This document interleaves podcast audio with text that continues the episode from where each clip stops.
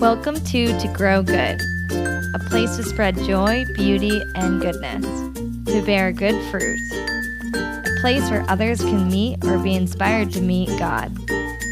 So get cozy, lean in, and listen close. Miracles are at work, and He wants to meet you too.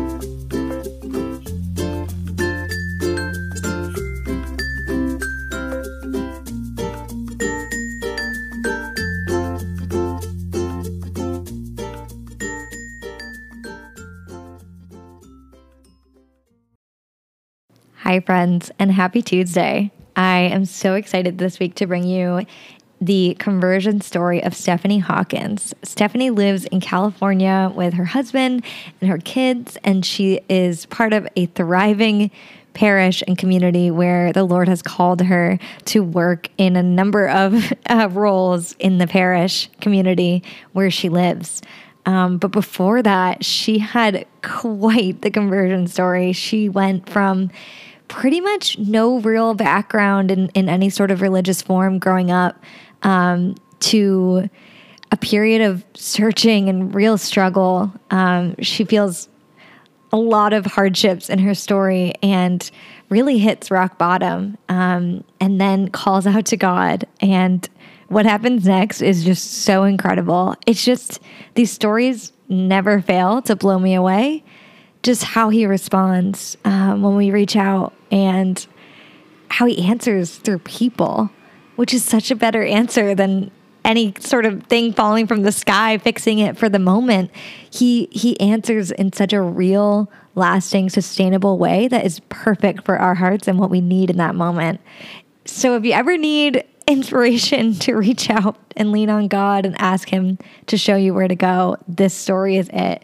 I also just want to add real quick that I'm aware that this episode's a little longer than normal, but Stephanie said so many great things and she just kept going and going. I didn't want to end it or cut anything out. So can't wait for you to hear it. Um, and without any other delay, here's Stephanie. Stephanie, hi, welcome to the show. Hi Rachel, thank you for having me. I'm I'm super honored to be here. Thank you for uh, inviting me on, and thank you for doing this podcast. It's such um, such a need. I feel like there was a big gap in like podcasts for conversion stories. So thank you for filling that gap. It's so needed, and it, it's awesome. Thank you for being brave enough to jump out there and put yourself out there. I am not that brave. hey, you're here right now, so you're pretty brave. I'm uh, I'm trying.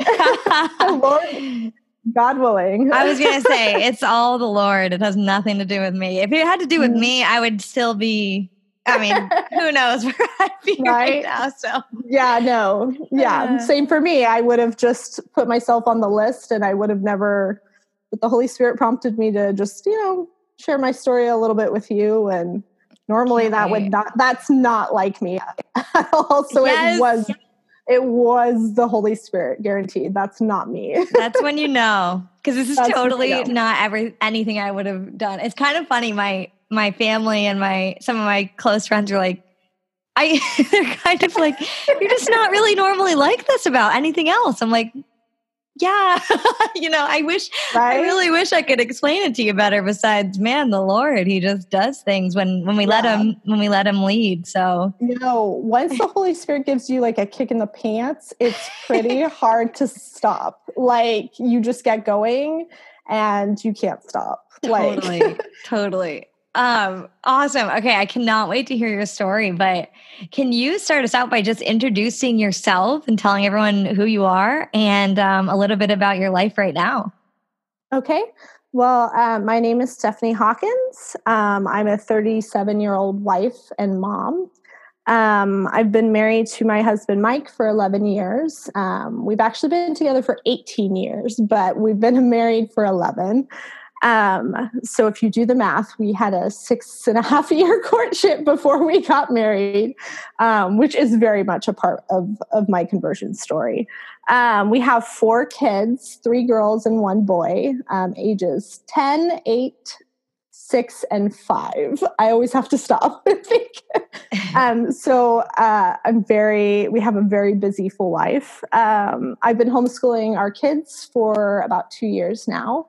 Um, and that was providential after everything that happened uh, this year with the virus. And um, so thanks be to God on that one. Like we just, we just kept our things going and, and live, you know, watch the craziness around us. Um, we live in the Central Valley of California um, which is like the Bible Belt of California. Um, it's a super um, there. The Catholic community here is so vibrant and alive. Wow, it's amazing. awesome! I didn't know that um, existed. Like the town we live in, we're actually building a second church because wow. we can't accommodate the amount of ma- like we already have like eight masses every Sunday, and that's, that's not enough. That's so. Awesome. I mean, thanks be to God. Like yeah. I know that churches across the country are closing. We are building. Like we don't have enough room. Wow. Um, so we're like I said, we're members of a super busy and vibrant um, parish called St. Joachim's, and it's a lot of large young families like ourselves with lots of kids and lots of people our age. So it gives me great hope for the future of our of the Catholic Church because I'm surrounded by people my age with lots of big, you know, lots of kids like me, and um, and there's a ton of um, a ton of ministries in our parish, both English and Spanish. So um, it's it's an it's why we live where we live because i'm like i don't want to leave our parish. It's amazing. Hmm. um, so uh, in our parish i'm the coordinator for our um, moms group. We started a couple about three years ago.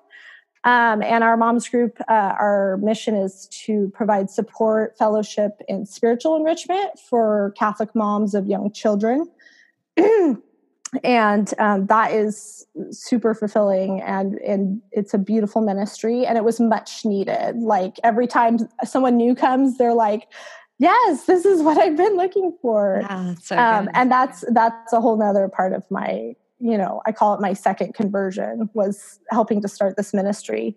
Um, and then um, i'm also the coordinator for our parish vacation bible school. And like i said we have a ton of big families so our, our vacation Bible school is a pretty big thing. Um, uh, and so that's brought me a lot of joy and made me, uh, that's where I met a lot of my friends that um, helped me start the, the moms group. Um, and I'm also a cantor for our church. Um, so, of course, we can't sing right now um, uh, with everything going on, but um, I've been a cantor for the past six years. And that's that's actually the first um, ministry I got started with uh, in our parish. Um, and I was six months pregnant with my third child when I started. Like the Holy, that's why I say the Holy Spirit's crazy. Like I was, it was so obvious to me, even though I was sitting there super pregnant. Wow. They had put, yeah, they they were looking for a cantor, and I'm like, well, I sing, like I'm a singer, like you're feeling called, yeah. and then you're like, and, what am I gonna do? And then I had to be like, yeah, I can help I can cantor masses. Oh, by the way, I'm six months pregnant with my third child. Is that okay? um, so yeah. Um, so those are kind of so those are the ways I keep super busy. Um, and um, like I'm I'm just living my small, quiet life here. Uh, like I don't have any blogs. I don't, you know, I don't write any books or I don't have a podcast or anything. But um, I, I'm just like, I'm just trying to do small things with great love. Like St. Teresa of Calcutta said, you know, just do small things with great love in your community. And that's just, you know, I'm trying to spread joy, the joy of the gospel, like one person at a time. Yeah, no, honestly, that that is what the world needs. So, I mean, thank you for all your yeses and for serving in all those ways. I I think it's a testament to how you've let him, yeah, guide you and lead you and bring you to where it's needed uh, in your community. Yeah. So that's that's amazing. Um, all right, so yeah, let's go back to uh, the beginning of your story. Mm-hmm. Do you mind sharing just a little bit of maybe your background in the faith, and then um, mm-hmm. maybe the first time you were really introduced to God at a personal level, whether that was um, you know, in your family life or in an actual religious manner, or just kind of an own personal experience that you had that kind of jogged some things? Sure. So so yeah, so we'll go way way back. Um, so I was raised in a tiny little town on the coast of Northern California, um, like very rural, mountainous kind of area. Um, I was not raised in a religious household at all. Um, God was never talked about. We never prayed together as a family. Um, none of my my dad was not into organized religion. Um, his parents were Jehovah's Witnesses. Uh, he doesn't really talk a lot about his, you know, growing up and religion. Um, but I know he's just he's not into it. like yeah. he's very he's always been super respectful though of my journey, and he never stopped like me from um, go, going on my own path and exploring. He was always very respectful, but it's just not his thing. Um, my mom um, had me baptized as an infant in the Lutheran church, which was where she was attending, I guess, when I was born. Um, I have no memories of ever attending a Lutheran church, mm. but that's apparently where she was um, uh, when I was born. Um, so, and even though my parents weren't religious, like I said, I feel like they, um, this was something I kind of pondered as uh, I thought through my conversion story is that they really laid the groundwork for my conversion. So we had, so that tiny little town, we had two churches in town, um, and they were both on the same street. One was the Presbyterian Church, which was right across the street from our house, and the other was the Catholic Church, which was just right up the street.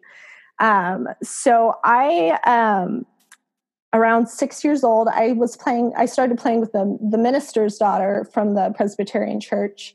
Um, she was about two years older than me, and they invited me to come to church and come to Sunday school. And I said yes. And I got myself up. I'm six years old. I got myself up. I got ready for church.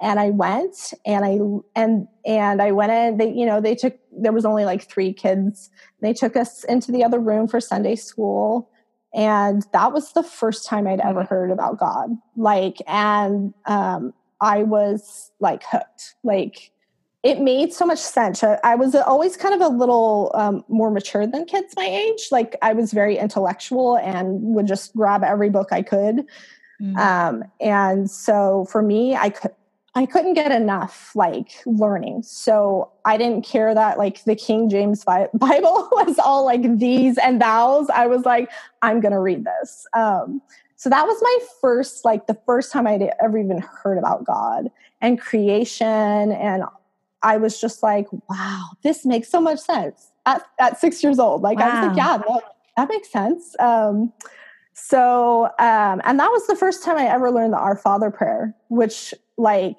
that stuck with me. I never forgot that. Mm. Um, it, and um, so about age eight or nine, my mom actually started the RCIA program at the Catholic Church in our town. Oh, so wow. up the street. Um, and then I started attending mass with her, and um, I loved it.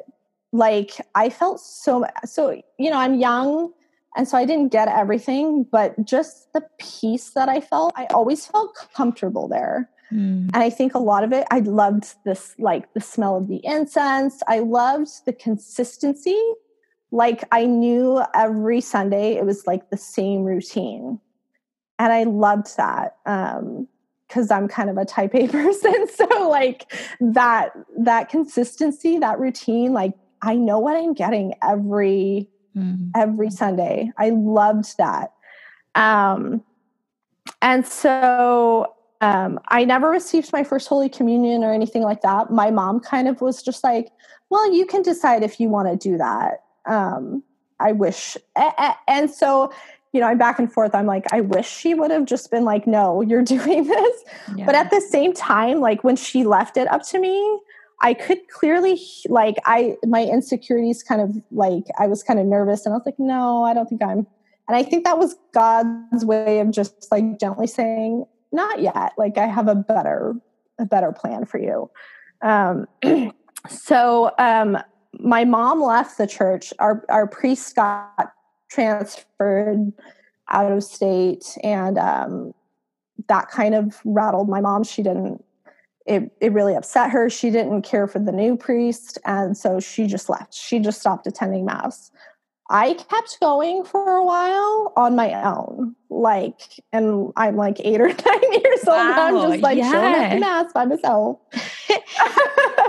um, because, like I said, I loved it. Like, yeah. I loved Mass. And I didn't it didn't bother me at the time that I wasn't able to receive communion or anything. Like I just just had so much peace being there. Mm. Um, so like I said, my mom, you know, she just that really she she just left, um, and we got invited to a Baptist church. So like we're kind of all over the place here, Presbyterian, Catholic. um, so so we got invited to um, the Baptist church in the neighboring town. And um, that's really where I spent the rest of my probably up through junior high, so right before high school.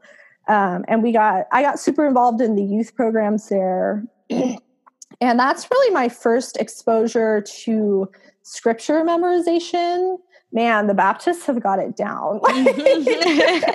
Like i i can still like recite john 316 like nothing. Like that was that was my first um so my first introduction to um to scripture memorization and also to um like chastity issues. So I think around age like 12 or 13 in our youth group, they had us make a chastity promise and i didn't i i understood what it meant um, but not fully. Um, but i totally was like i was totally into it. I was like yes i'll, I'll make this chastity promise. And so um, um, so we moved. Uh, so coming to the beginning of high school, we moved um, to a neighboring town, and um, I was like occasionally invited to different Protestant churches um, in town, but I never felt comfortable. Like I never felt at home. God, I never connected with God at any of these places. And so I just kind of like stopped going. Like I kind of, I didn't really try anymore. I would just go sometimes if I was invited, but um, that was kind of like the end of my religious searching for a while. Mm. Um, so I never stopped believing in God. Like that was, I, it was always there. I always considered myself a Christian.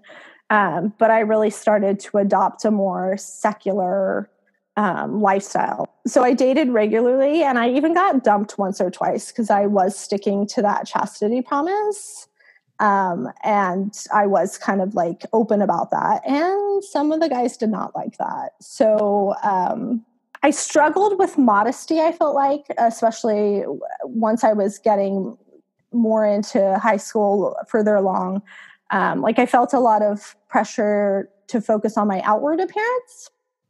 Um, and I was always playing like the comparison game. I felt like with other girls, and that um, I felt like men, you know, a man would only love me if he found me attractive, and so I dressed a certain way um, you know and I, I so i had to spend years later kind of undoing that toxic mentality and the way i think about my worth as a woman um, and you know how i viewed other women as well you know because that it, it's full circle. It's the way you view yourself the way you view others um, it took a long time to undo that toxic mentality of of um, and I think it's you know it's the world worldview. You got to undo everything that the world is telling you.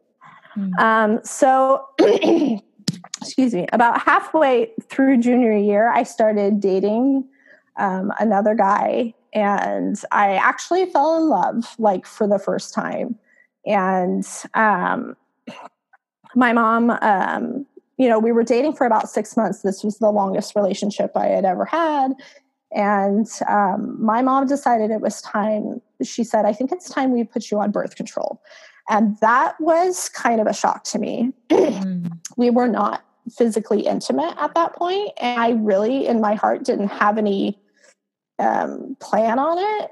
But I felt like when she did that, it gave me permission, if that makes sense. Mm. Um, so that was. Um, so that pretty much gave us permission and we did become physically intimate and the relationship from there just spiraled down. It became super toxic and super volatile. Um, that's just when all the the, the problems happened. Um, and um, it changed our whole relationship and everything was a mess and i felt like a shell of myself you know? Um, because deep down i knew you know I knew what I was doing was wrong, but I I was kind of like, oh well, it's too late. You know, I'm too far gone.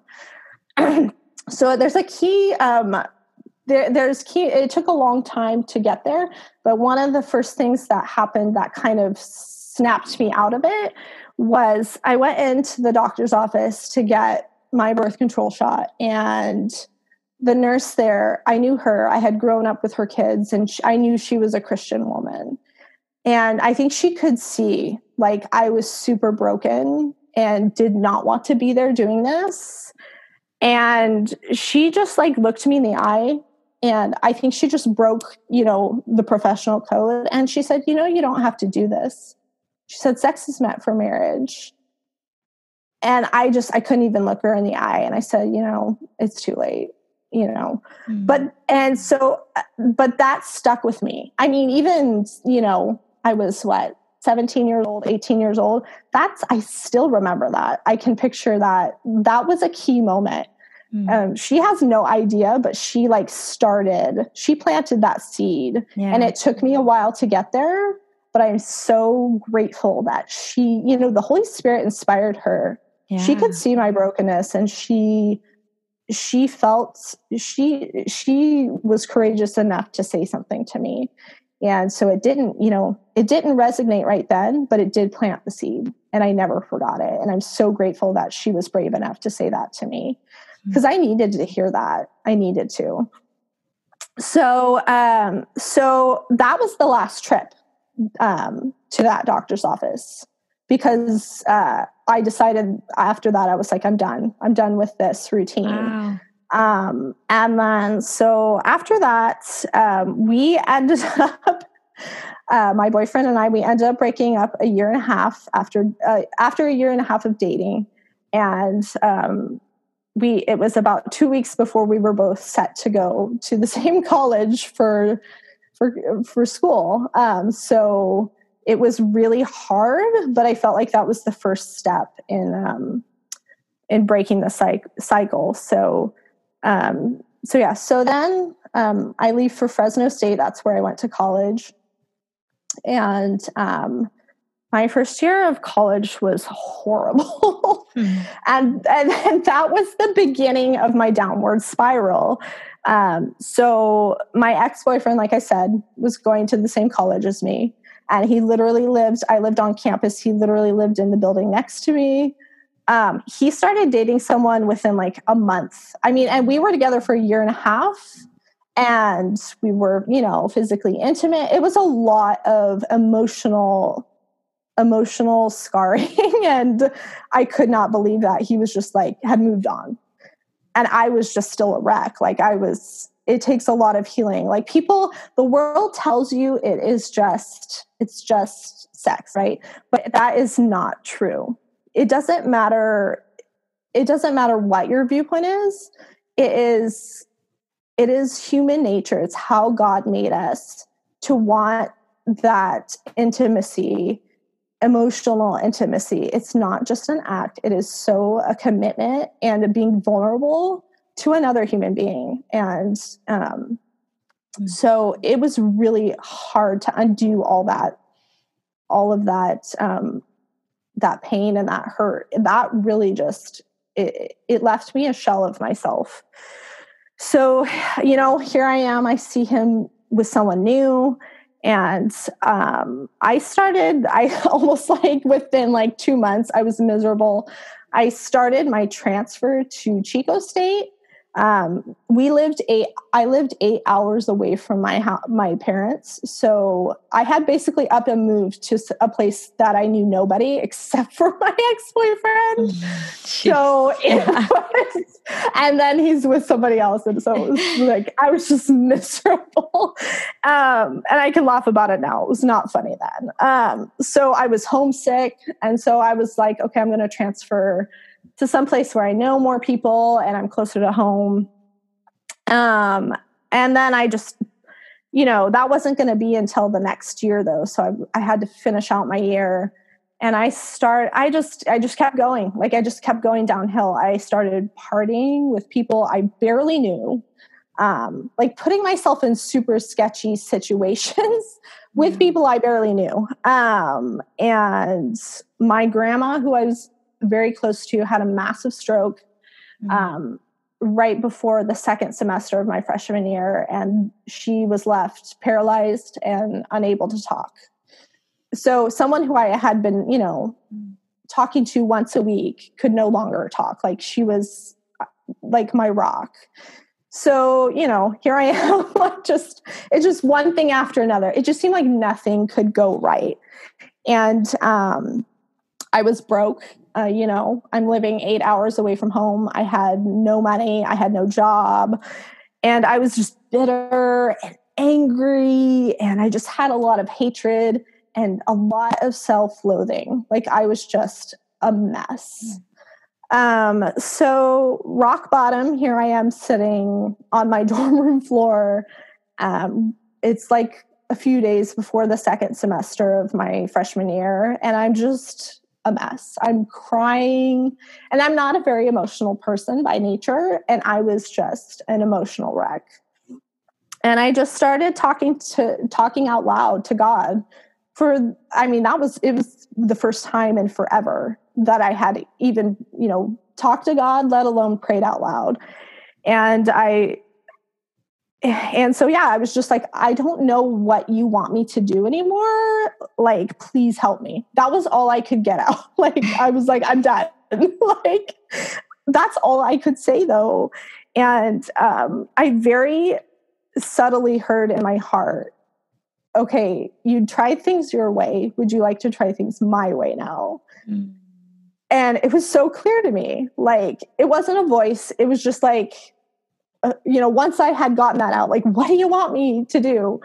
He was just like, okay, you tried it your way. Let's do it my way now. Like, wow. and so oh that was kind of, yeah, that was kind of the beginning of, um, of wow. my, my change. Like I knew something needed to change and I had to hit rock bottom to to start that process and to so. call out you know yeah. i don't know it makes me think just like why do we do this to ourselves i mean i just look at it i'm yeah. sure from his from god's point of view and he's like why do you run yourself you know right down to the wire you know and that's when that's then you'll call out yeah. to me you know it's like i'm here waiting for you to you know, let me help you all the time constantly and it's funny. Right. I feel like even after you know he's there, that still happens, you know, like where you find yeah. yourself back in that that same kind of habit of being like, okay, I got this all on my own. It's all on my own. It's all on my own. And then you get to a point where you're like, God, help me. Why aren't you helping? And it's like,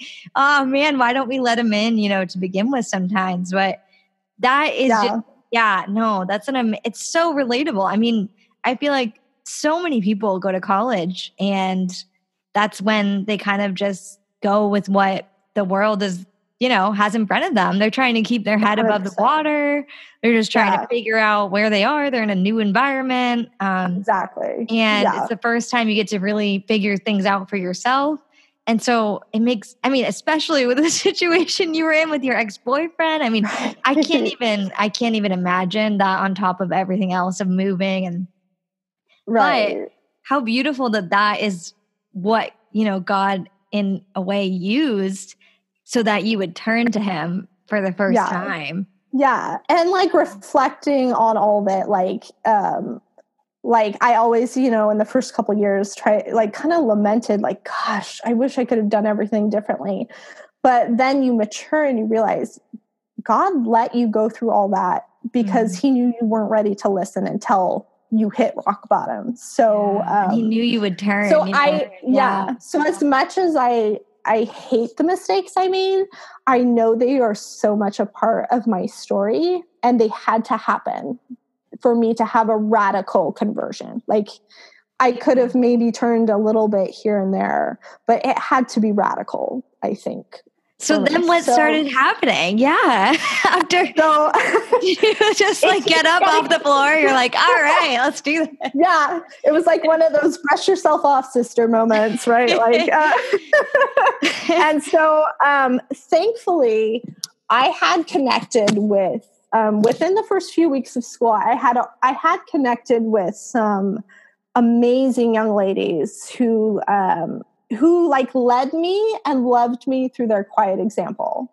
Mm. So um, so there's two two women in my mind that um, are key in like getting me on my conversion path. So um, across the hall, my friend Martha.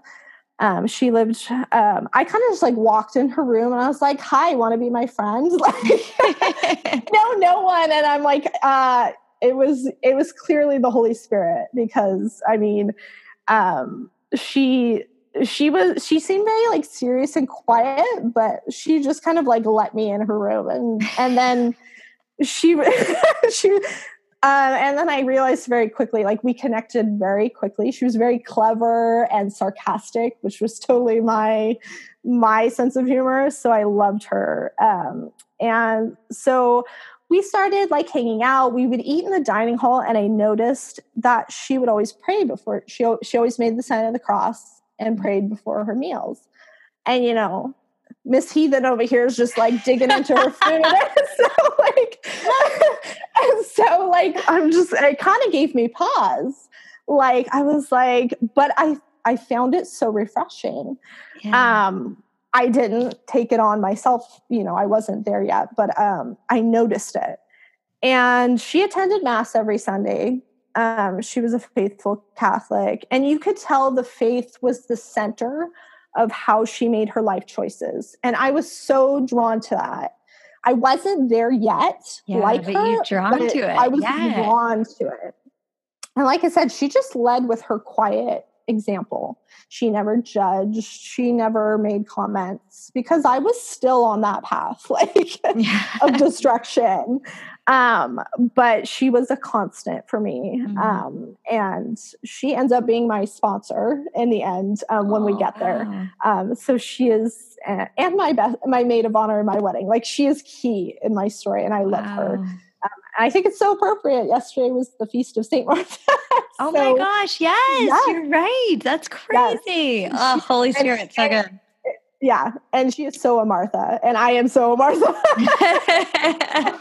so a Martha trying so hard to be a Mary sometimes. the struggle. Um, so that was meant to be. And then um, my friend Michelle, um, who actually lives in Massachusetts. Oh wow. Um, yeah, and that's I know that's your area. Um, she lived down the hall and she was the first friend I made. Like she just walked up to me. She was super friendly and outgoing and was like, "Hi, I'm Michelle. Um, want to come to my room and have snacks and play games?" I like, I, yes. I, had, I had nothing to lose, right? I was just like, yeah. um, and so, you know, I'm sitting there in her room like the first day I moved in, and I noticed a Bible on her shelf.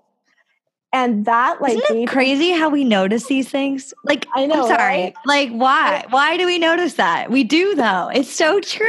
We do. It's I was dra- I was drawn to it, and I asked her. I said, "Are you know? Are you a Christian?" And she's like, "Yeah." She was a Protestant. You know, she still is a Protestant, like non-denominational. Um, and she is so and we just clicked. And um, she even though she's protestant she is so much a part of my conversion story. I love her and still to this day is. Like we are still friends to this day.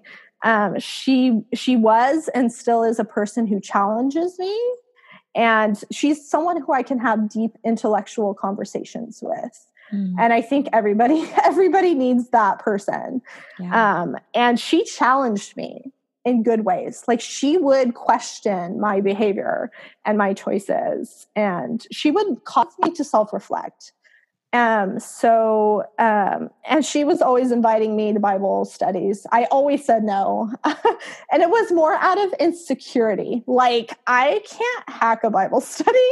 I'm such a sinner. Don't, you don't want me there. Like, so it was, it was not a lack of wanting. It was a lack of, it, was just, it was a lack of confidence. Mm-hmm. Uh, but I appreciate, like, I still, even though I never said yes to the, I so appreciated that consistency of her invitation. Mm. And I I loved that she would challenge me and like get me to think about what I'm doing.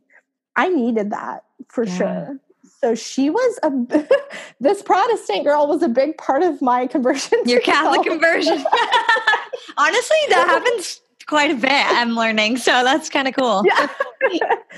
so um so through martha and michelle i met um katie and nicolin and tanya and crystalline and julie and this is my core group of friends to this day mm-hmm. um so after eight what we grad you know this is 18 19 years ago this is still my core group of friends these are my girls like it's wow. amazing they were um intelligent, all driven, all very modest, and they um, had strong moral compasses. And that's that's what I needed. And they loved God. They were all either Catholic or Christian, and um, they met me where I was at. Like that's yeah. the thing. And they walked the path with me.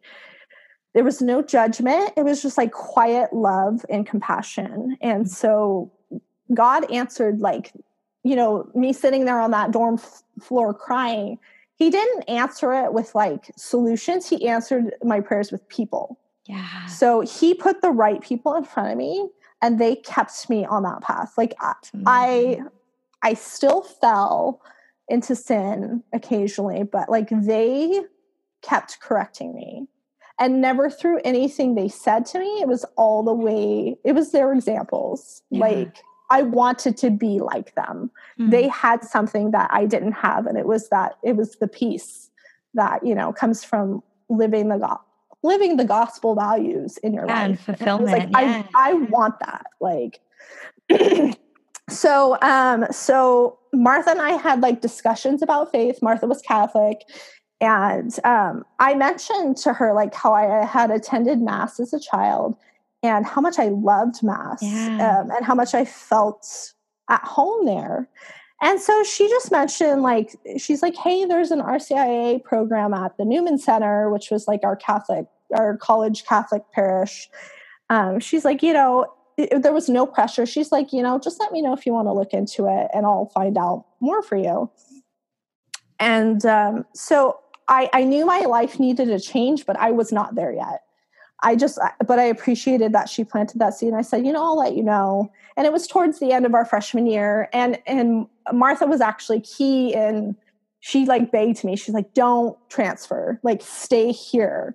Mm. She's like, you know, we got you. We got your back. Like, she knew everything I was going through um, with my ex, and she's just like, don't go.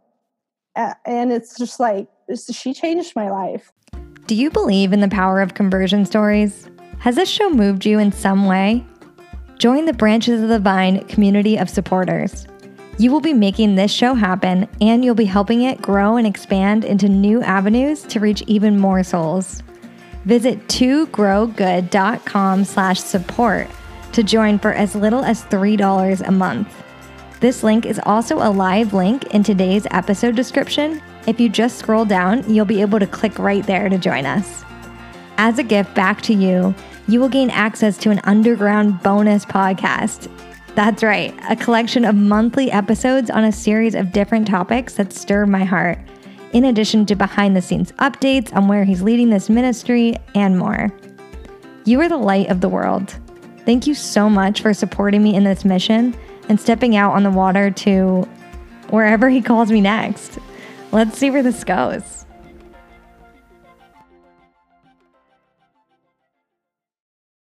Today's episode is brought to you by Catholic Match. Are you feeling called to marriage but struggling to meet others who are striving for sainthood? Well, my friends, there is a solution for you. Welcome to Catholic Match, the largest faith focused dating app designed for single Catholics.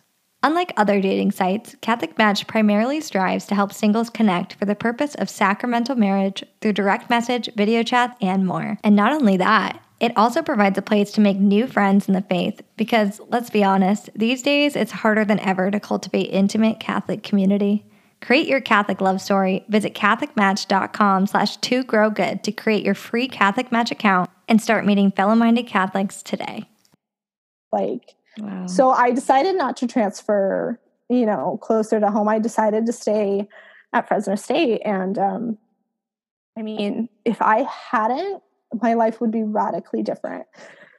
So I'm so blessed that she felt called to like plead with me, don't go. Like yeah. she must have seen something in me that I did not see in myself. So um so like I said, I wasn't quite there yet. And I was like, okay, I'll look into it when we come back for sophomore year. Um, but I, I I had begun to think that I was too far gone. Like God would not forgive me for all that I had done. Um, and so it was kind of like, well, I'm damaged goods. What's the point? Like, let's just keep, you know, just whatever. and so, um, so I moved back home for the summer. Um, this is 2002. Um, and I just start falling back into the same sinful traps. It was like a relapse. Mm. Uh, you know, um, I was making bad friend choices. I was drinking. I was hooking up with an old boyfriend. Um, and it was just, I, I could see that it, I was hitting rock bottom again. Like I was, and I just remember laying there in bed one morning, and it was like a week or two before I was supposed to go back. And I was just like, you know what? I just, you know, God, can you please just, I, I know I don't deserve another chance, but can you just can you just give me one more chance? Like, I know I did it again. I fell into all the same traps. And so um, after that, I when I moved back to Fresno for school, like I've never moved back home because I knew I had to remove my, you know, I visit, you know, I would visit for holidays and stuff, but I was like, I can't stay there for this indefinite period of time because I'm going to fall into the same yeah. traps and temptations. So I had to start making decisions that were hard um, and that maybe hurt my family a little bit, but I knew that I had to get myself out of these situations that were just leading me to sin. So, mm-hmm. so yeah, so I moved back. Um, I had gotten um, a job as a resident advisor in the dorms at Fresno State um, the previous spring. Um, so that also helped me to decide to stay at Fresno State. And so um, during the interviews at Fresno State um, for for the resident advisor job, I met Michael, who is my husband now, um, and uh, I instantly had a crush on him. Um, there was just something about him. I mean, he, you know, um, and you know at the time it was just a crush and you know when we went back like i said i you know that summer i had fallen back into all the same traps and the sins and um, but i came back resolved not to do those things and um, that i was going to start like my conversion process and so um, i did not want to date i just wanted to like I feel like that's one thing about, you know, I was dating all throughout high school. I missed out on a lot of just being a teenager and having fun with my friends. Like, and that's what I wanted for myself now that I had a core group of friends that I knew I could, that understood me better than anybody. And I just wanted, I, I did not want to date, mm. but I just could not deny the connection between Mike and I. Um, and it was super obvious and more obvious to everyone around us. They're just like, guys, just yeah. and I was so resistant to it. Um, but I was just like, all right, I guess we'll give this a try. Um, so we started dating, and I was super comfortable around him because he was also Catholic. Mm. And and a practicing Catholic. Like he wasn't just Catholic in name. He went to mass every Sunday. He prayed before his meals. Like he was such a gentleman. And I felt so comfortable around him because he was different than the other college guys. Like I knew it immediately that he was different. Um, and so I came clean about my past, and he was so loving and non judgmental about it. And he was also very clear about what he believes. He was, because he was very convicted in his faith and very solid. He was very clear that he was traditional, and he was very clear that he believes that you know about ch- chastity and marriage like he was very clear about that and i found that so refreshing. Yeah, especially was, with your story. It was just like, right? like oh my gosh, you must have just yeah. like, wow, thank you, God. Yeah, exactly. Yeah. because that was so again, God is answering my prayers by putting someone in my life who will yeah. put me on that path. So, um, so it made it very freeing and relaxing because um, we both wanted to stay chaste. Like I was committed to that, and he was too so it it it made our relationship so less um, complicated if that makes sense so so yeah so once school started um, i decided to go back uh, decided to start rcia um, i had made the decision um, and i went secretly for months and wow. i did not tell him um, and he finally became like indignant like where are you going every wednesday night? Like he's like why are you going to the church on wednesday nights? And i was just like finally and i finally came clean and i was like look i'm i'm going through the rcia program. I'm you know i'm becoming catholic um, but i'm not doing this for you. Like i wanted to be very clear. Yeah. Because I, I didn't want him to freak out be like oh, she's like becoming clingy and like doing everything I'm doing. I had made this decision before right, I met. Right. It was, but he was such a big influence. Like, look mm. at this guy. Nobody's telling him to get up and go to mass every day, like every right. Sunday. Nobody's telling him like to do any of this. He's choosing to do this. Right. And he that was to. so yeah. I was just like, well, why can't I do that? Like, there's no, I was by far the youngest person in the group by like 10 years at least. Like, yeah. Yeah. You were only, what, 20? yeah. That's crazy. 20. And I'm like, so, like, I'd say like most of the people in there were above 50. like, so they kind of looked at me like, what's this young college girl That's like, uh, I mean, that's awesome it was, yeah. Um, because I loved having so many older people because they had walked like yeah. through life. Um, and they and this is where they decided to come, you know what I mean? So like, like affirming, yeah. I remember there was one was. in uh because my husband went through RCIA recently uh when we got married. And there was one woman who had literally gone to like every denomination of Christian. Like she like she was literally like, I have searched far and wide. She was like, You don't know how lucky you are. And that it was like at the time I was just like, huh? like I didn't even realize. Like right. And then but again, they kind of sat with me and like stayed with me because now I still think about that. I'm like, wow, she really, she really felt so sure and it was right. uh, it was cool but yeah. See that's how you know man. She yeah. like tried everything and she's like this is the truth. Yeah, like this yeah. is it. Like so so yeah so um it was it was a very informal setting like it was a very conversational um and um, a lot of talking a lot of sharing and like i said but hearing the stories of other people who were like 30 years older than me like it was a beautiful testament and it helped me like cement my decision i was like they have like been through everything yeah. and this is where they're at this i how blessed am i at 20 to like i get to start my life here basically yeah. like and see where this takes me so um, we had the rite of acceptance in september of 2003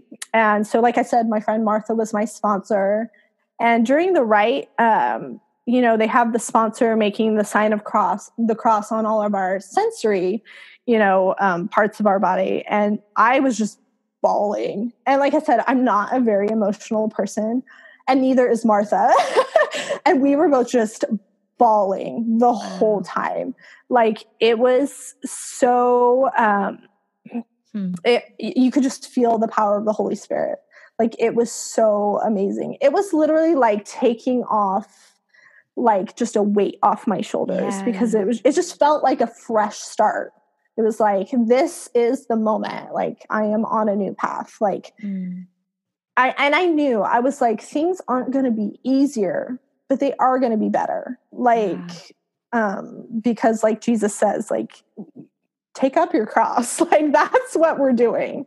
It doesn't become easier when you become a Catholic. It actually becomes more complicated, but in a beautiful way, like in a way that I would never never have imagined. You can't like um, yeah, you can't like trade it in because it's just you no. know that it's right. So it's just you like, can't yeah, you, you can't you can't go yeah. back. Yeah. Yeah, yeah so like so some key things uh, like i said it was a very informal um it was a, like a lot of sharing and talking but the key things i took away from my experience um, was like the teachings on chastity and the reasons for the church they did a really good job explaining why the church opposes contraception and abortion mm-hmm. like and that was kind of a hard thing for me but what and that's the thing like once it was explained to me i was just like gosh that makes so much sense why doesn't the rest of the world get on board with this it's so common sense like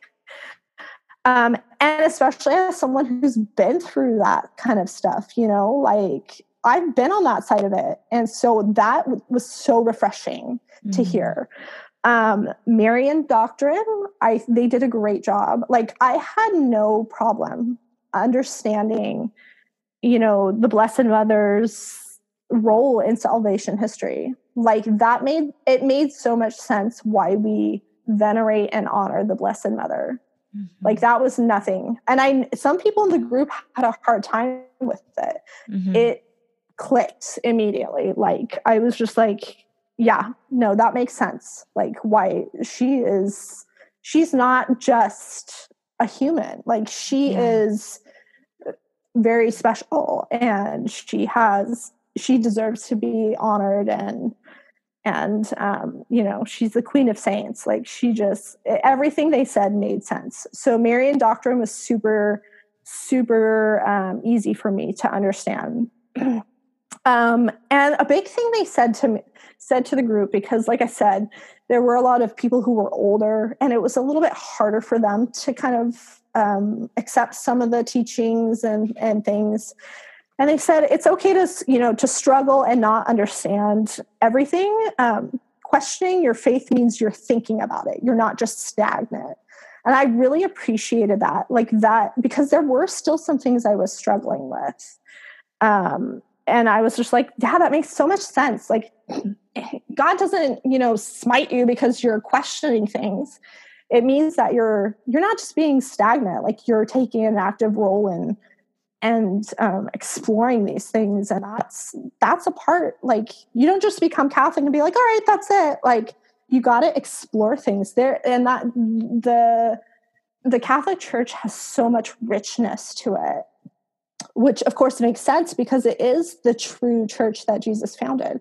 So there's mm. so much beauty and so much to explore. I I could do it for the rest of my life and still not, you know, discover everything. So I that that really left like a, a an impact on me. Like always search, always question. Mm-hmm. Um, and it's okay to struggle. Like it's okay to not understand everything. We're not meant to understand everything.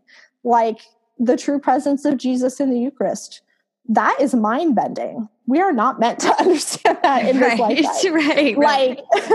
and I think it takes more bravery to to accept something that you don't understand than to just like write it off. Like I think it's super brave to be like, yes, I'm all in. Like I, I'm I'm just gonna believe it. I don't understand it, but God yeah, like Jesus it. said it. So I mean, Jesus said it. yeah, I mean, I take His Jesus, word over mine. right? So, yeah. Jesus did not mince words. Like when he wanted to teach a lesson, he used a parable. When he meant what he meant, he said it. And he Double said it down. like over and over again. Like, mm-hmm. so, which is, you know, coming from you know a little bit of a protestant background you know being all over the place i'm just like how you guys not get this like, I know. Sometimes I'm like, he's not the one that said it. I don't get it. I'm like yeah Yeah. i'm just like but it but it says he says right, it, right. like, Yeah. times like, and i think that's just you know the very logical part in me um which wasn't even and i loved in your previous episodes i know you talked about it with like lizzie rose like the logical conversion and the intellectual conversion versus the heart. For me at this point it was all heart. And the intellectual all came much later but that just confirmed everything i was feeling in my heart. Like and i think that's a lot how it works. Like it's either intellectual and your heart confirms it later or you start out with a conversion of the heart and the intellectual just like verifies everything you're Yeah. feeling I feel like the Um, more you get to know him, the more the teachings make sense, you know? Oh, yeah. I just feel like the, you know, from a world's point of view, some of the teachings, yeah, they don't make any sense because they're of, they're of God. I mean, they shouldn't, you know? But then like the closer you kind of get to understanding him and his heart and and letting him, you know, like soften your heart and spending time with him, then you come to understand that these are all out of love. You know, these teachings are for proper love, you know, it's you know, it's Yeah. all beautiful and good. You know, it's not meant to be, yeah, life stifling Yeah. or anything. It's life giving. You know? agreed Yeah. agreed um so yeah so and like other things like the true presence of christ in the eucharist like i said like i didn't understand it but i was all in. Like i was like well jesus said this. Like it is so clear in scripture. So if if this is what he's saying this is true. Like this is it. And i'm not going to question it. And i'm not going to understand it fully but i'm in. Like i believe i am receiving the body and blood and the soul and divinity of jesus christ. Like and i'm just gonna you know that's just something i'm just not gonna question. And sometimes i feel it more than other times. And that's just you know that's normal. And and then just like the apostolic succession was just like because i'm a big like logical i like proof and i like i'm a history buff. So i will like go all the way back. I'm like take me all the way back. Like show me proof.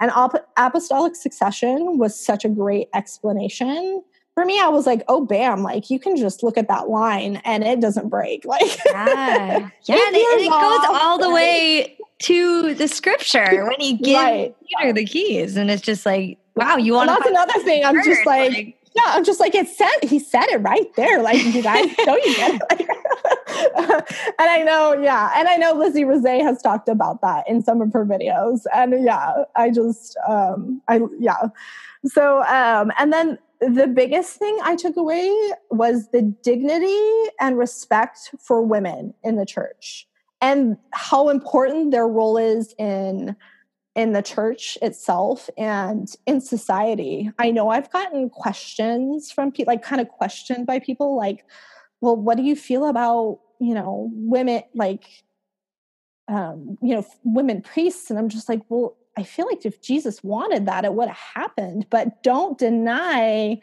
the fact that look at the women in the Bible. These ladies are like warriors. Like, look how Jesus Jesus reveals himself to women first because their hearts and minds are open. And so for me, it was so clear how much, because, you know, the church gets so much flack um, in society, and it's all people on the outside. Once you're in it, you Right. like, I have never felt more respected and, um, you know, my dignity and my worth upheld as I have since I joined the Catholic Church. Like once I turned my back on the world, I felt so much more respected as a which is so ironic. It's like a mind. It's like a mind. I know. And it blows people Yeah. people's minds because I am such an I I am te- I'm usually I will speak my mind and I am v- very much one like um I don't I don't I I don't care what people think of me. I care what God thinks of me. and so like so I know some people were like, just knowing my personality, they're so surprised, like, oh, you're Catholic. And I'm just like, yeah, it makes sense, right? Like, it makes sense to me. Like, you guys, if people would dig a little bit deeper, yeah, like, if you if you read what the church change their mind, right? Yeah. like it'll it'll make them question, though. You know what? It right. will make that could question. be the seed that you know you're Yeah. planting. Um, because I know Yeah. that's how it was for me too. Uh, it was kind of like, how how are these people Catholic? They seem like totally smart and they totally like seem like good people, and uh, they actually seem to knew, like right? yeah. Um, But I think So, those are the things that yeah kind of get us to be like, huh? I wonder maybe if there's something more here than what you know the, Right, the world is telling me about it. But so yeah so yeah so so then on to my first confession because of course you have to you have to go to confession before you you know receive first communion and confirmation and all that. Um, we were basically handed a pamphlet and told make uh, you got to make a face-to-face confession go make an appointment with the priest like that was it like that was the extent of the talk on the huge sacrament of reconciliation I was uh, so that was where it was lacking for sure. Um, so I I made a uh, an appointment with the priest. Um, so and and just to backtrack, this lack of preparation and this lack of um, like ex- explanation of the sacrament very much led me to not understand the importance of frequent confession. Um, that because it was like I said, here's a pamphlet about confession. Now go make a confession. like yeah, not really and I was just like explaining God's knowing- forgiveness. right yeah like knowing my past i was just like reading through it and i was like frozen in fear right? Like i have to do this face to face with a man who has taken vows of chastity and poverty. And, like, i'm sitting here a 20 year old you know young lady with like a mountain of sin and just be like looking this man in the eye. And, and it's funny now but i was a nervous wreck. And I emailed him like three times, just like, I'm so nervous. I don't know what to do. Aw. And he's like, he was so sweet and patient. Um, his name was Father Perry, um, and, and and he was amazing. Um, so I I go I go into his office and we're sitting there, and I'm like, he was I was just like, I don't know what to do. I read the pamphlet. I don't know what to do. And, and so he was like, uh, he was so patient. He walked me through it. And then he's like, okay, you know, go ahead and confess your sins. And I was like, that took a while. Like, obviously, I had 20 years of sins to like confess. Um, and he really focused on my, you know, on the chastity issues. And I revealed how like ashamed I was of of all um all that I had done and how I was having a really hard time forgiving myself. And he was just like, um, he just like emphasized to me that in order for me to heal, I had to resolve to forgive myself and I had to not put myself in situations of temptation again. Like, and that was, I, that was huge. I really, because it was said, like I said, the self loathing, I could not forgive myself for what I had done. Mhm. But he just kind of looked at me and was like, no, you're forgiven. And that was a huge weight off my shoulders. That was like another one of those like fresh starts. And I walked out of there feeling so relieved. Um, just, it was just like, okay, I got that off my chest and I have a clean slate. Um, and so, so January 2004 was like finally I had put a whole year in of, preparation, which was longer than everybody else because, like I said, I had started when they had were like not quite ready to start the official process. So I actually got a lot of extra formation. I feel like. Um, so um, so I received my first communion and my confirmation on the same day, and it was beautiful. My boyfriend was there all my friends that had walked that path with me were there. Uh, my my um, Martha, my sponsor, her mother was there, who was also like a huge supporter. And um, I took Saint Catherine of Alexandria as my patron. Um, she was a young saint, which really resonated with me. and she was a virgin martyr and she was like a huge apologist like she was such a bold saint like at such a young Love age that. and she's like stood up for what she believed in. And i was like yeah this girl's my jam. Like this is her, this is my girl. Like saint catherine of alexandria. Um so she was such a strong like female like yeah. and and that was a big thing for me. Um so and that was so amazing. After like sitting there for a year in the pews like watching everyone else go up for communion it was finally like my turn. Mm. and it was amazing. Like it was just amazing. I i was just so blessed. Like i finally get to be in that line receiving our lord in communion. And um, mm. it was just that was that was the beginning. Like my life had purpose now.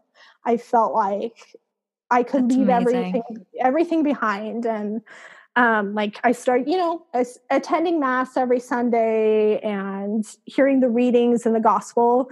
Like it really helps me to grow and understand the meaning of life. Um, it helped me heal from a lot of my past hurt um, and forgiving myself and others. Like that's a big thing I struggled with was forgiving others. Um, and um, you know, it's not all overnight, but you know, God softens your heart. and I understood, like I said, my life was going to become more complicated, not less complicated. Mm-hmm. Um, because mm-hmm. I was striving to live a life contrary to the world around me. Yeah. So, um, so I still struggled with sin, you know, as we all do. Um, but I had the foundation and the tools now to work through those sins. Right. And, um, and I felt just like if everyone had that, like, once you have the foundation and tools, yes, you're going to fall, but it is so much easier. I, I see little improvements.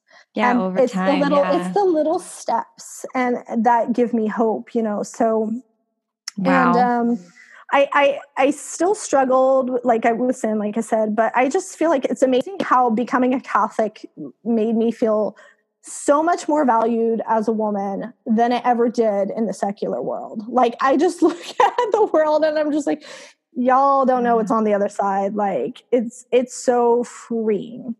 Cause you know, like so many people think like, you know, Catholics have so many rules. And I'm like, okay, well, these rules, which are not rules, they're called commandments, like they're so freeing which is so funny, right? These rules are so freeing. And I tell that to my kids too, like when I'm teaching about the commandments. I you know, I say living our lives according to God's rules, commandments lead to happiness. Mm-hmm. Like not living by the commandments lead to lead to you being a slave to your sins and completely unhappy. And it so yeah, so I'm just like it's so funny how following rules actually can you know lead yeah yeah like Jesus life. says the truth will set you free and i remember when yeah. i read that and i was like whoa because it's so true it's like these teachings uh, do they set you free in your life and they they fulfill you and and the, they answer the deepest questions that you have um, right. about life and who you are and what you're made for so and you know, he wants us to know that. What have been some of your greatest influences along the journey? Like, I know there's like books or podcasts or speakers, or I mean, we've talked a lot about uh, confession being huge right. in your story. Um, but if hmm. there was any other influences that you wanted to mention. Oh man, I got a list. so um, early on, um, my mother-in-law introduced us to Matthew Kelly. Like she loves Matthew Kelly, mm. and so I read um, "A Call to Joy," uh, which is largely about his conversion story too. You know, like he was always Catholic, but he was not on fire. Like. Mm. And so that lit a fire under me too. Um, and then the seven levels of intimacy, um, the art of love and loving and the joy of being loved. That was i i read that you know once we were married and that really changed um, something he said in there you know um, your marriage is a sacrament not your children. And that was like a truth bomb because at that point i you know we had one or two kids and it was just like all encompassing and i was like man if we don't make our marriage a priority we have to remember our marriage is a sacrament and if we don't put our marriage first that everything's going to fall apart. So, um, so yeah, Matthew Kelly's been a big one. Um, Catholic radio has been huge. Um, like I said, it was all a conversion of heart at first. Um, the intellectual stuff came later, and man, like I cannot get enough of it. Um, so Catholic radio played a big influence. Once I was staying home um, after my oldest was born, I became a stay at home mom. And, you know, just being at home, I'm just like, well, okay, what do I do? Because um, I had worked nonstop once I had graduated, basically through college. And once I had graduated, I worked nonstop. And then I got pregnant three months after we got married. And so I went from working nonstop to becoming the stay at home mom. And so I really struggled with my identity. I had no idea what it was like to what what does it mean to be a Catholic mom? I had no idea what the answer to that question was because I wasn't raised like that. So I don't know what that means. Like so I just turned on the radio. I had seen a bumper sticker for Catholic radio and I turned it on and I like never turned it off after that. Father John Corapi was another big one. He he had such great homilies and um, really like set me on fire. Um, Dr. Ray Guarendi was on there, uh, which really helps me because he's a he's a Catholic um, psychologist, uh, but he's also like the father of like ten kids. so like he really helps me in like discipline and being a Catholic parent um, Terry Barber and Jesse Romero, they are super, they're awesome. they were so like on fire and just like they called it the Lord's Gym. And I was like, yeah, I can get down with that. Like the Lord's Gym, that's awesome. Like working out my my uh, spiritual muscles. Um, and Catholic Answers was a huge, huge help for me. Mm. Uh, both the the show and I um, I just learned so much from them. And then um, Father Matthew Spencer, um, who's actually an oblate of St. Joseph, and they are the priests that um, staff our church. And my um, my husband's uncle is also an oblate of St. Joseph. Um, and he had a show called St. Joseph's Workshop, and it was just amazing. Like, um, so so Catholic radio was huge. And then, of course, Danielle Bean, like I said, is just, she is, um, like when I got to talk to her, I was like, you are the founding member of the St. Joachim's Moms group, Danielle, because we started like with her momnipotent study. Like that's how we started meeting informally. Cool. And then we were like, let's keep this going. Like that's we awesome. were on fire. Like we needed that community. So then we did like, um, like her, all her books, You're Worth It, um, you are enough. Um, and i loved you're worth it especially because it you know the whole idea of her book has changed the way you feel about yourself by discovering how jesus feels for you. And i'm just like man see this is what women mm, need. Yeah. like this is what women need to hear. It was so it was about you know how jesus revealed himself to the women in the new testament and how they were like they were like the first you know evangelists basically. Like they went and they were like hey this guy knows what's up. Like, yeah. he and the way he treated women and the way he honored women. And i'm just like man if the world could get on board with this so many hurts would be healed. Like so yeah danielle bean's been huge. And of course her podcast um podcasts that i'm really into right now um, I love the Catholic feminist, just like you. So good. She yeah. was just she filled a void for me because yeah, like a lot of um, like social issues. I love how she just dives into them. Mm-hmm. So I'm loving. I love Claire Swinarski. She's awesome. Um, Coffee and Pearls, which is Sterling Jaquith. Oh, you should talk to her. She's also a convert. Oh she's yeah, amazing. I definitely should. That'd be awesome. Um, she's and she her story's um you know, she converted a little bit later, like in her later 20s or early 30s, but um, she a very like a similar story to mine, like not super religious background. Um, and she's amazing. So it's 15 Coffee and Pearls is 15 minutes of wisdom for Catholic moms. And I'm like, that's about all the time I have. Perfect. Yeah, that's so good. and she just and she cuts to the chase. Like she gets down to hard things and they're things that I need to hear. Um, like I love anyone who will give me a kick in the pants. I don't want things to be sugar coated. I did yeah. the sugar coated side, and now I'm like, no, sock it to me straight. Don't sugarcoat it.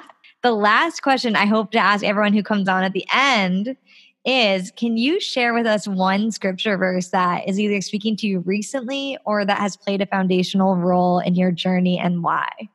Yeah. So um so this is kind of the the one that like I live my life by. Um so it's first Peter chapter 3 verses 13 through 17. Now who is going to harm you if you are enthusiastic for what is good? But even if you should suffer because of righteousness, blessed are you. Do not be afraid or terrified with fear of them, but sanctify, sanctify Christ as Lord in your hearts. Always be ready to give an explanation to anyone who asks you for a reason for your hope, but do it with gentleness and reverence, keeping your conscience clear, so that when you are maligned, those who defame your good conduct in Christ may themselves be put to shame. For it is better to suffer for doing good, if that be the will of God, than for doing evil. So that is just like the foundation of like how I live my life and how I see see things. Just always be ready to give an explanation for your hope. And as you can see, like I have a list. like I have so much to be thankful to God for. Um, and I will always be ready to give an explanation for my hope. So Wow. Oh my gosh, Stephanie, thank you so much. this story is incredible. I mean, it's just crazy to like see how when you offer when you finally turned to him and just like called out and then Martha was on what on your floor, right? It's just like it's crazy how he does this and he'll bring people yeah into your life that you need. He'll bring the information you need just when you need it and yeah. help you along on that journey home and then he's always with you even after you know even after you have that conversion experience now as you kind of live it out and do these different callings that you have in your community mm-hmm. um, mm-hmm. that you just like have this living relationship now that you can just continue to grow into your faith continue to touch other people's lives so thank you so much i'm so inspired by your story and thanks for sharing it Thank you, Rachel. I mean, it's it's an honor to share it. And I hope you know. Even I hope it's just a testament that it doesn't matter how far gone you are. Like God is always always there. So um, always ready to welcome you with open arms, even if you're a mess. uh, sometimes, especially if you're a mess. yeah, I think He likes it better that way. We're a little more open to Him. yeah, yeah, exactly. Yeah. All right. Thank you so much. Bye. Thank you, Rachel. Thank you so much for growing some good with us today. Visit us at togrowgood.com slash podcast to find links to everything we mentioned in today's conversation. If you enjoyed today's conversation, would you please consider leaving us a review on iTunes or on whatever app you're listening from? Reviews help podcasts to show up higher in search results so that more people can find these incredible stories of the Lord at work. If you enjoy this podcast, please consider sharing it with a friend, a family member, or a coworker who might enjoy the conversation as well. Find us on Instagram at To Grow Good. See you next week.